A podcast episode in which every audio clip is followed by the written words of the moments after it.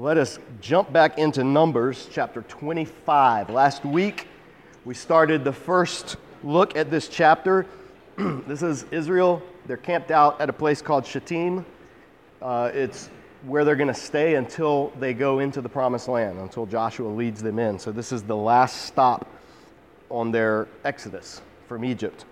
And this is the tail end of the unfaithful generation. So, all the leaders of the people and everybody, this is the generation that came out of Egypt. And they've witnessed all the miracles.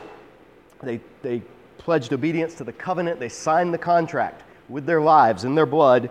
And in last week, as we saw, they completely, utterly, and finally throw away their covenant relationship with God by yoking themselves, hitching themselves, marrying the gods of this area, the Baal of Peor. And they use the term marrying because worship is described all throughout Scripture as the marital act. It's, it's described in, in romantic and even sexual imagery, but with God's people, it was intended to be metaphorical. The spiritual aspects and the commitment is what's emphasized. The Canaanites, it was actually very literal. And the actual sex act and, and the, the procreation aspect was what was emphasized. And that's what they do here at Shittim, Israel, this generation of Israelites. They, they, they basically go to the dark side. no turning back at this point. And as we saw, this is the golden calf 2.0. The same pattern that happened after they came out of the Exodus. Just as God was speaking on a mountaintop to his prophet about the future destiny of these people, they were at the bottom of the mountain carousing, being uh, worshiping idols, doing everything that they agreed not to do. This is the second time now, right? Fool me once, shame on you. Fool me twice, shame on me. Well, God's not going to get shamed. He's not going to get fooled. He's had it. This is, their, this is the end. And it's important I'm emphasizing that because if you read this chapter without reading all of the three years that we've been looking at before this, then you come to this and go, well, that's pretty harsh. God's, why is God so angry? Why is God so angry? I hear this all the time from people, Christians even. Christians, pastors, they don't know what to do with passages like this. And it's because primarily they are reading it without having read the three books before this. It's like pulling a scene out of Huck Finn and, and using that to, to get your theology or your view of Mark Twain's views on race relations in the Old South. Right? You could take a passage out and you're going to be like, oh my gosh, this is incredibly racist. You miss the entire point of the book, which is a, a, a in your face affront to the very concept of slavery and racism to begin with. But you miss that if you just read a passage between Huck and Jim or whatever. And that goes with any literary work. You pull a passage out or you pull a section out and you don't look at its context or what happened before, you can form all kinds of opinions about the character. So it's important to know how many times Israel has pledged their lives to obey the covenant and how many times they've flagrantly broken that promise. So now this is the final straw for this generation. The Lord said to Moses, verse 4 Take all the leaders of the people, kill them, and expose them in broad daylight before the Lord. And we talked last week how those verbs for kill is, is we don't know exactly what it means, but it's a visual sign killing. It's, it's like almost like crucifixion. In fact, a lot of the translations translate it like impale or expose or hang out or put up as a, it's a it, this is a, a capital punishment that's supposed to be seen by everybody. And he commands it do this uh, to the leaders of the people so that the lord's fierce anger may turn away from israel. So moses said to israel's judges each of you must put to death those of your men who have joined in worshiping the baal of peor. Then verse 6 then an Israelite man. Now, this again, I'm going to depart from the NIV in this chapter because this is one of the chapters where NIV just obscures a lot of stuff. It, it's not like it's wrong, it's just you miss things. In the Hebrew, it does not say then an Israelite man. It has vahine, behold, exclamation point. Look. It has the sense of right as Moses is saying this, right as the death penalty is being handed down from God to Moses, right then, that's the sense of this, this uh, conjunction in the Hebrew text that the NIV uh, kind of just glosses over and just translates as them. But it's like at that very moment, look. That's literally what it says in Hebrew. Look. Uh, an Israelite man brought to his brothers, NIV says to his family, literally to his brothers, a Midianite woman, right before the eyes of Moses and the eyes of the whole assembly of Israel, while they were weeping at the entrance to the tent of meeting. So while Israel has gotten this verdict from God, and the, and the people, those at least who have not crossed over to Baal, those who have not given into this idolatry, while they're weeping, lamenting the, what their nation has done, what their leaders have done, at the very moment, a guy brings a Midianite woman to his brothers. That has sexual connotations. Like, here's an offering. And it uses the language that you would use of bringing an offering to the, temper, to the uh, tabernacle. That's, there's a lot of irony in this story that we're going to look at. Is instead of bringing an offering to the tent of meeting as a faithful Israelite should do, he brings a Midianite uh, pagan, possibly prostitute, or just a woman who wants to entice them into worship, a Baal worship, or whatever. He brings this woman to entice, to lead, to present to his brothers right in front of the tent of meeting. You don't get more high handed than this. And that's what we have to emphasize. You, what were the Levites supposed to do? Guard the tabernacle. Remember all of Leviticus? We spent a year looking at how the Levites were to guard the tabernacle lest Israelites approach God's presence. So even if even to keep Israelites from accidentally coming too close to the holiness of God, the Levites were to they were the they were the uh, the guards. They were the palace guards of God. They, were, they did not have men who served in the Israelite army. Their men were like the military police, right? You've got the soldiers who fight out in the battle, and then who polices on the base? The military police. They can arrest the soldiers. That's kind of how it is with the Levites. Israelite, Israel's army is encamped around the tabernacle, and they're going to uh, uh, defend against the other nations. Who's defending the tabernacle itself and the priesthood from violation, from desecration? The Levites. That's their job. So this guy comes. It was punishment to even approach unwittingly the tabernacle without the right purification and sacrificial rituals and all of that. How much worse to bring a pagan prostitute or older translation, harlot, or whatever you want to call it, right to the tent of meeting, to the very place where God showed up and spoke to Moses, and the very place that symbolizes his presence to have sex with multiple Israelite men in a pagan context. I'm, I'm, I'm beating this dead horse because it needs to be beaten. You cannot get more pagan than this. You cannot get more high handed than this. This is a big FU middle finger to the God of Israel. As profane as that is, this is that level of profanity. And it's important to realize that. It's important to realize that because we're going to see what happens next is not God just approving vigilante justice. Okay, that's key to understanding this story.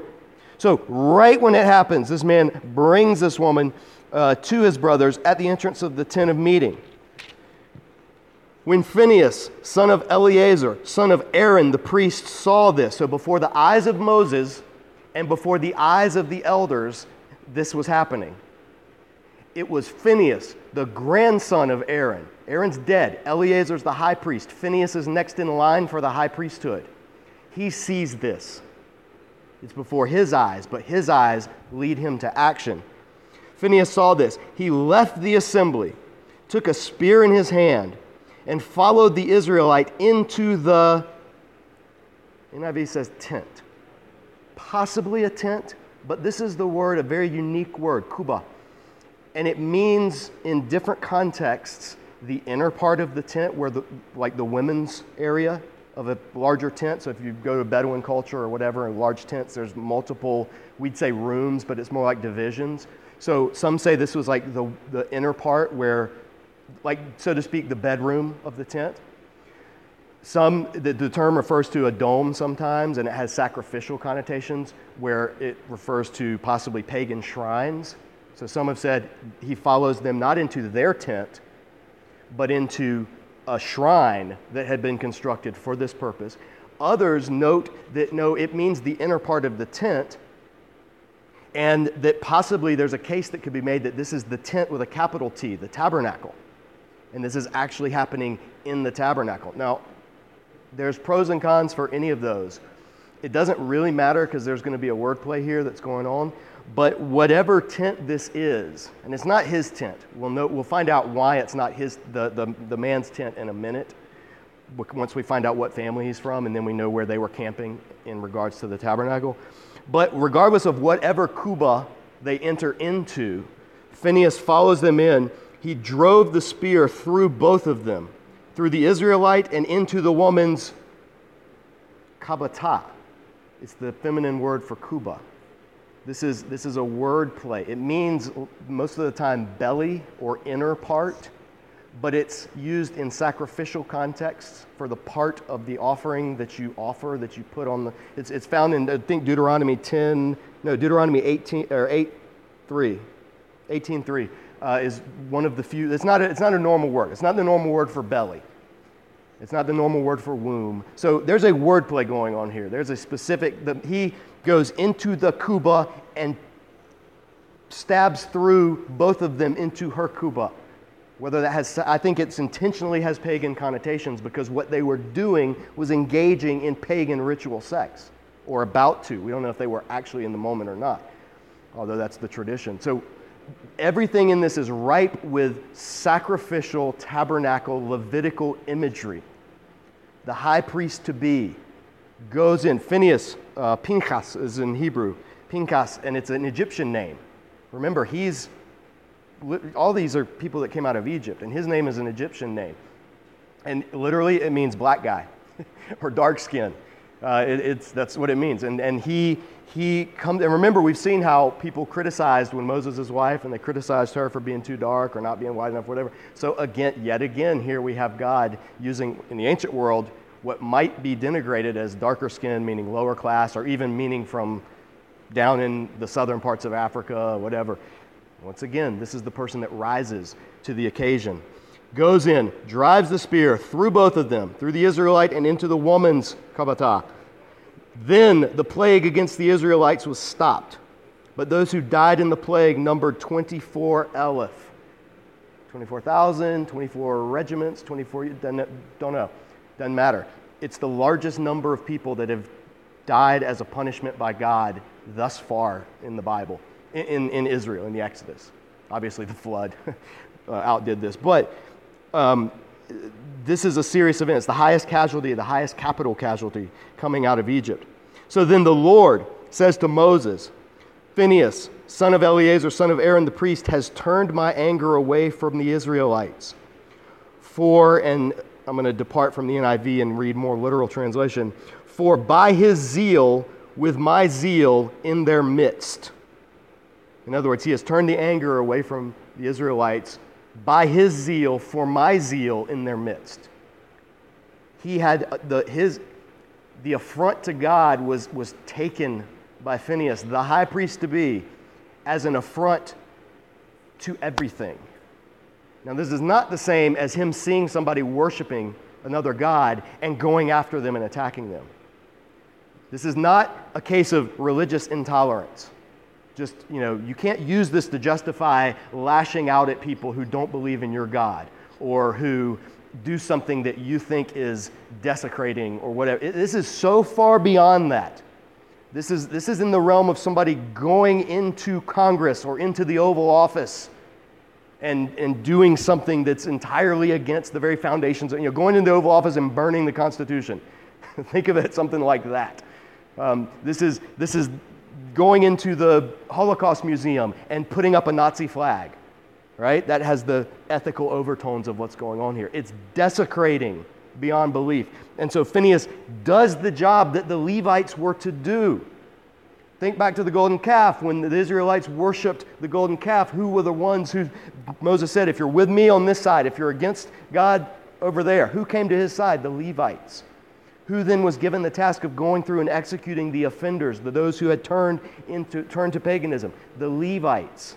So now, Phineas, the Levite par excellence, is doing the same thing. He's part of the new generation. He's a grandson of Aaron.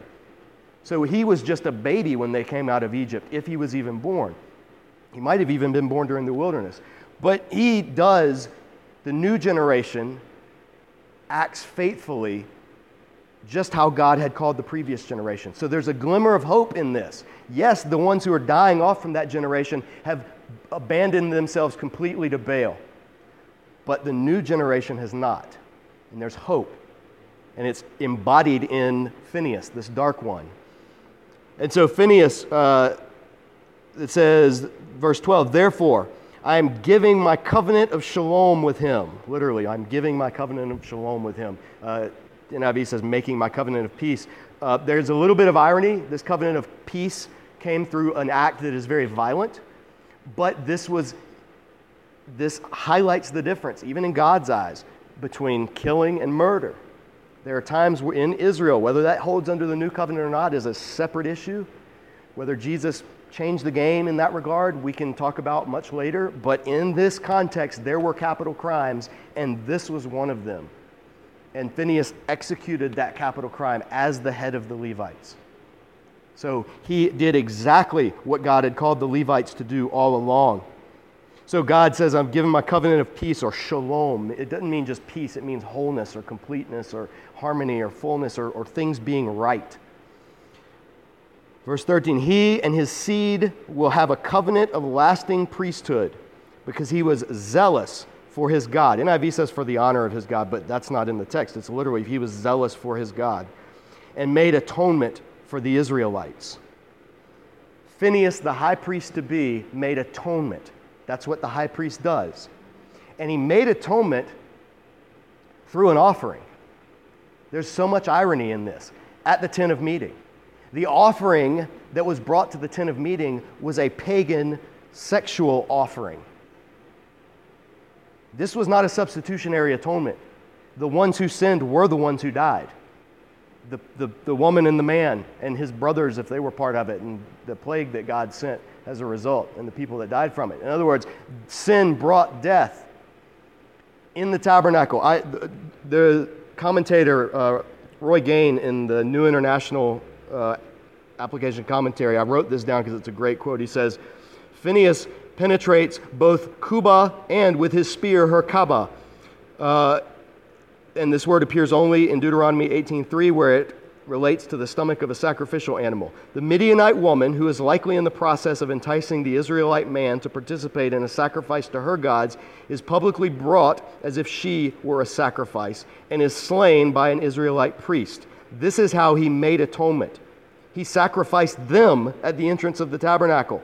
And it wasn't a substitutionary atonement either. In other words, that was vividly seeing atonement, sin, death, and so every atonement after that, that would be vivid on the mind is the one who sins is the one who should die. But God, in His mercy, has set up this atonement system so that every day, every year on Yom Kippur, instead of us receiving the penalty, we bring forth our sacrifice, and our faith in the covenant God is what atones for this. I, am harking on this because people can read this again and they'll go, oh, this means God likes when people kill people that, that you know, commit uh, desecration. You know, you, you, you desecrate something and the penalty is death, or God's a bloodthirsty God, or he cheers vigilante justice. No, not vigilante justice. Phineas was the one. If anybody was had capital punishment power in Israel, there's no king, there's prophet and priest. So he was rightfully, this, is, this would be akin to the state executing somebody today who was guilty of a crime. You can be for or against the death penalty, but you have to recognize that it's different when someone is executed versus when somebody goes out and kills somebody on the street because they're mad. This is not simply a crime of passion, although Phineas was passionate, but he was passionate within the context that he was appointed to, the guardian of the tabernacle. And then we get some little background on this the, the, excuse me, the name of the Israelite who was killed with the Midianite woman was Zimri, son of Salu, the leader of a Simeonite family. Why does that matter? Simeonites were camped on the south side of the tabernacle. As we saw in Leviticus, if you look at the arrangement of the camp, the Simeonites were down here at the south side. This happened at the entrance, which was up on the east side. This was not him bringing a foreign wife into his tent and him just committing uh, sacrilege or idolatry in the camp he brought her from his camp to the entrance of the tabernacle. Again, there's so much more going on here than just a simple, oh, God doesn't want you marrying foreign women. Not at all. Not at all. whole book of the Bible is going to be named after a foreign woman in a short time after this took place, by the way. And she's going to have a grandson, and he's going to give birth to a guy named King David, who will be in the line of Jesus. So God's cool with Gentile women. It's pagan idolatry and worship of other gods that he's not cool with. And that's exactly what uh, this man, who we find out Zimri, ends up doing. And the name of the Midianite woman who was put to death was Cozbi, daughter of Zur, a tribal chief of a Midianite family. So again, the leader of uh, a high ranking person within Midian and a high ranking person within Israel. That's what's happening here. This is not just random Billy Bob Israelite fell in love with Miss Midian and wants to marry. This is not that. This is every bit of the formal, theological, cultic, ritualistic language that permeates this story.